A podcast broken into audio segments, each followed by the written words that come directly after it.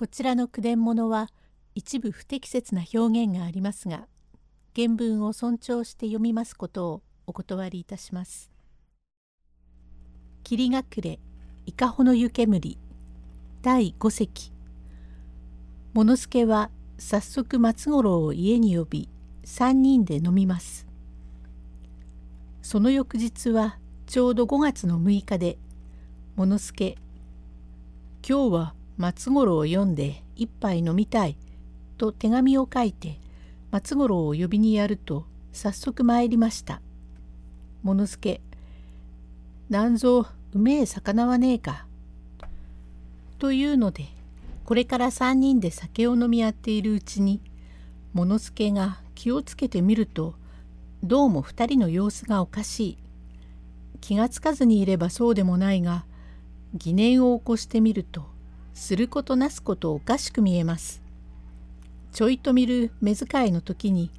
目の玉が同じ横に行きながらも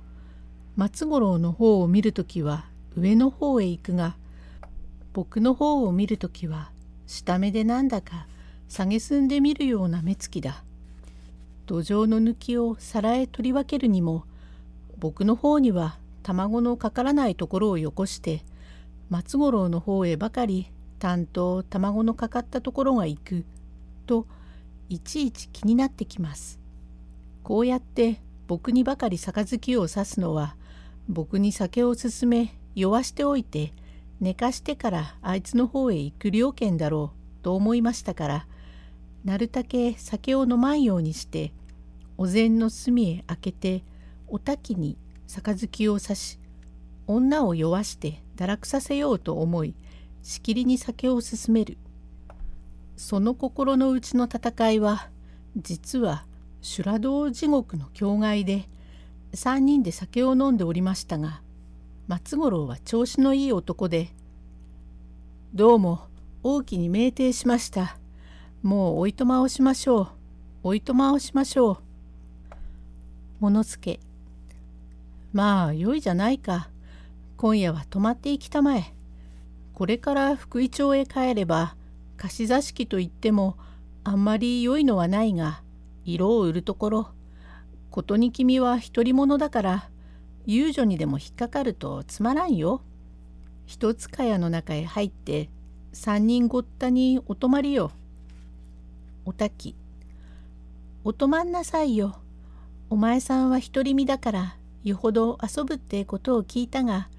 つまらんおわしを使って損が立つばかりではなく第一体でも悪くするといけないし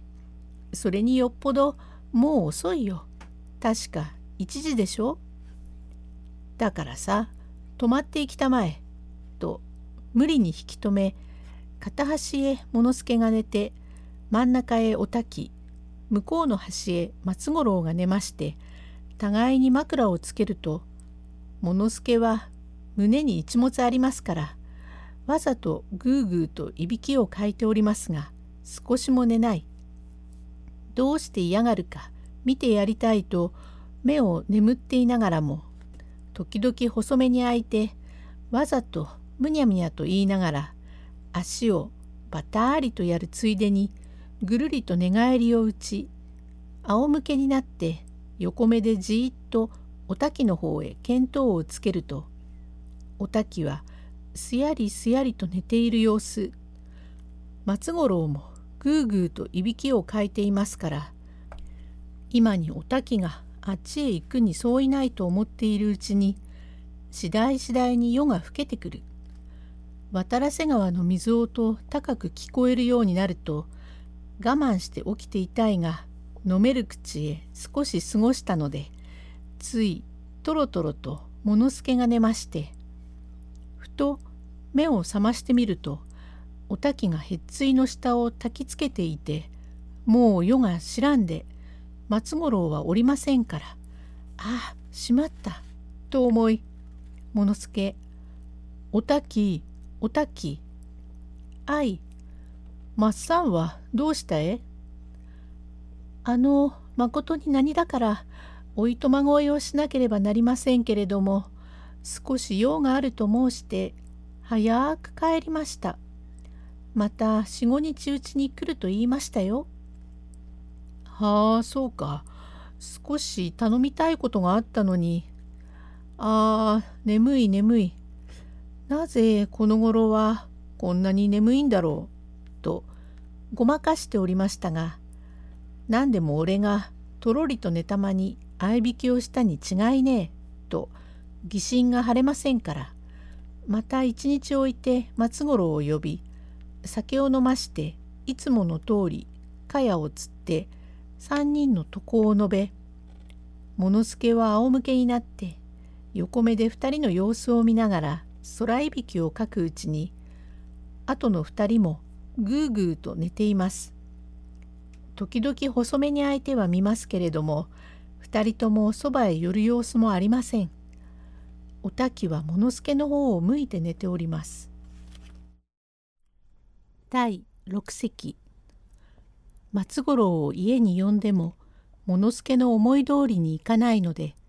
物助は東京に行くと嘘をついて様子を見ます。用語解説灰小屋肥料に使う灰を貯めておく小屋表付き藁や塔などを編んで下駄の表につけたもの。バラフ。別光の黒いまだらな藩物助は二人の様子に目をつけているがどうしても知れない。何でもこれは明け方人の起きる自分にどうかするに違いない。今夜こそはと心を締めているうちにだんだん眠くなってきたからももをつねったり鼻をねじったりして我慢しても次第に眠くなる。酒を飲んでいるからいけません。明け方になるととろとろと寝ました。ああしまった。と目を開いてみるとおたきはへっついの下を焚きつけていますが松五郎はおりません。物助おたきおたきあい松公はどうした？早く帰りました。少し用があるんだっけ？ああまた明日呼ぼうと言って同じくやってみたがいけません。悔しい悔しいと思ってふと考えついておたきを呼び「おたき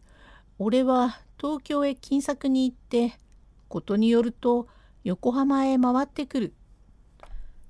と家を出ましてじき金村の太田のしるべのうちにいて日の暮れるを待ってそっと土手伝いに我が家へ忍んできました。畑には霧を作り体重が何十本となく植え込んであり下はいっぱいの畑になっております。裏手の灰小屋へ身を潜め耳をひったてうちの様子を聞いておりますとおたきが爪引きで何か引いております。この爪引きが合図に相違ないと思っているうちに夜は次第に更け渡りしんといたすとどこの寺の鐘かかすかにボーンと聞こえもう12時少し回ったかと思う時刻に入ってきたのは村上松五郎というおたきの色男でその自分はまだ曲げがありました。細かい島の足利織ではありますがちょっと気の利いた糸入りの一獲物に根剣状の帯を締め表付きののめりの駒げたを履き手ぬぐいをちょっと頭の上へ乗せ船のところから入っていく後ろ姿を見て物助うん松五郎か。来たなうん」と息を殺して中へ入る様子を見ておりまするとガラガラと上総戸を開けると土間口へおたきが出迎え「お入りなさいよ」と座敷へあげました。おたきは色男に会うのだから嬉しい。世にいれば寒いなれども5月初めというので南部の愛の小持島の合わせを素できて頭はだるま返しという結び紙に平手の金冠を刺しバラフのふの切れた瓶串を横の方に刺し年は21でくっきりと悪抜けのした良い女でおたきどうしたえ私の手紙が行き違いにでもなりやしないかと思ってどんなにか心配したよ。松五郎いい塩梅に僕の手に入ったがやだま東京へ行ったじゃねえか。いいよ私は本当に案じたよ。お前の器用が遅いから待ちぼうけはつまらないと思ってたがよく来たね。何ね？少しお金のできることがあって東京へ行ったんだが一体働きのない人だからできる気遣いはないよ。誰がおいそれと金を貸すやつがあるものかね。きっとできやしないが200両借りてくると言ったから10日や15日は帰るまいと思うよ。隣は当し本当に守備がいいのだよ。だって決まりが悪くってならねえんだ。これが勘づけやしねえかしら。大丈夫だよ。あんなデレスケだから気のつく気遣いはありゃしませんよ。というひそひそ話を窓の下で聞いておりましたものすけは腹を立て「俺のことをデレスケ呼ばわりをしてやがる。罰当たりめ。前橋の藤本で手を合わせて私を受け出して素人にしておくんなさるこのご恩は忘れないと言いやがったことを忘れたか。とぐーっと勘が高ぶってくると額に青筋を表し唇を震わしふんごもうかと思ったがいやいや二人枕を並べているところへふんごまなければやり損なうと思いましたから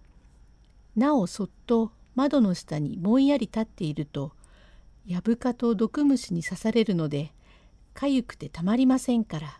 書きながら様子を立ち聞きをしていました。第7席物助の予想通り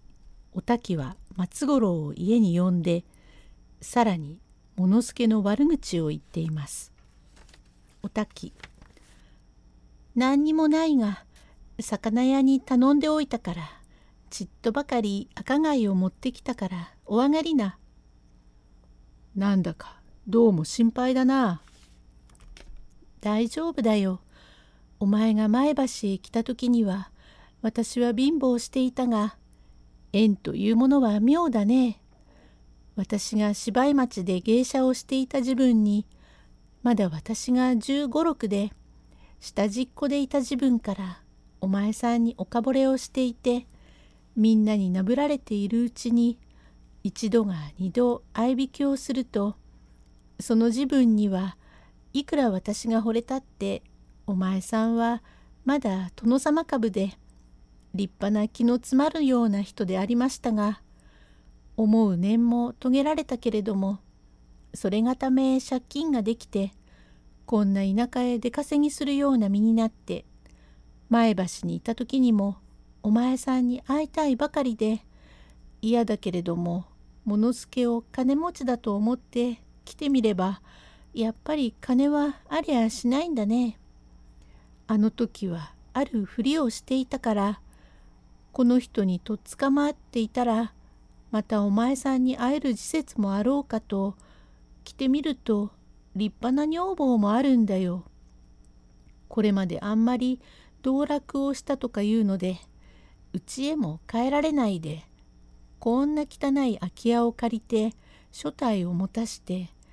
じじむさいったってお前さんかやぶき屋根から虫が落ちるだろうじゃないか。本当に私を引かしたって亭主ぶって子憎らしいのだよ。こないだの晩もいろいろ話したいことがあるんだけれどもできないというのはね物助が寝ていていびきはかくが時々動いたりバタバタしたりして気味が悪いからじっと我慢をしていたが本当に松さん言いにくいと思っておくれ。お前に会ってこういうわけになったから物助が嫌になって何かあいつに言われると本当に身の毛立つほど嫌なんだよ。しかし大金を出して私の身を受け出してくれた恩があるから黙っているけれども実は嫌なんだよ。私は半年でもお前さんと夫婦になれなけりゃおかないよ。もし夫婦になれなければいっそ死んでしまうつもりだよ。と話しているを聞き物助は一層怒りを増し「畜生め畜生め芝居町に元いた自分からくっついてやがったんだ。俺と口を聞くのも嫌だってやがる。うんあいつに会いてえばっかりに俺をお客にして騙しやがって畜生めうん？とあんまり腹が立つと鼻がふうふうなるから自分で鼻を押さえなおも身を寄せて立ちにくとも知らずおたき。ちょいとこれを食べてごらんよ。嫌なら半分食いかけて残したっていいよ。お前の食いかけが食べたいんだよ。お前に会うとなんだか私はわがままになって変になっちまうんだよ。と言ってここを出るわけにもいかずどうかして物助が死ねばいいと思っているのになかなか悪達者で死なないのだよ。こないだもお腹がひどく痛むというからいい塩梅だコレラになるのかと思ったというは悪いお刺身の少しべとつくのを食べたから蝶ズバへ二度も行きや大丈夫だと思ってると一日経つとサバサバ熱が取れてさっぱり治ってしまったから私はがっかりしてしまったのさ。畜生亭主の病気が治ってがっかりするやつがあるものか。ともうこらえかねて短い脇差しへ手をかけ抜きかけて土間口から入ってくるとも知らず奥では一杯飲みながら松五郎の膝へもたれかかり「それを私に半分飲ましておくれよ」と一杯の酒を飲み合いもたついているのを見たからたまりません。普段おとなしいいい人の怒ったのはひどいもので物をも言わずがらりと戸を開け中へ飛び込み片手に抜き身を下げて入るとまだ寝はいたしません。お膳の前でぴったり寄り添って酒を飲んでいるところへ飛び込んだから少し間合いが早かったけれども我慢ができませんから松五郎をめがけて切り込むというこのことが騒動の始まりでございます。第8隻へ続く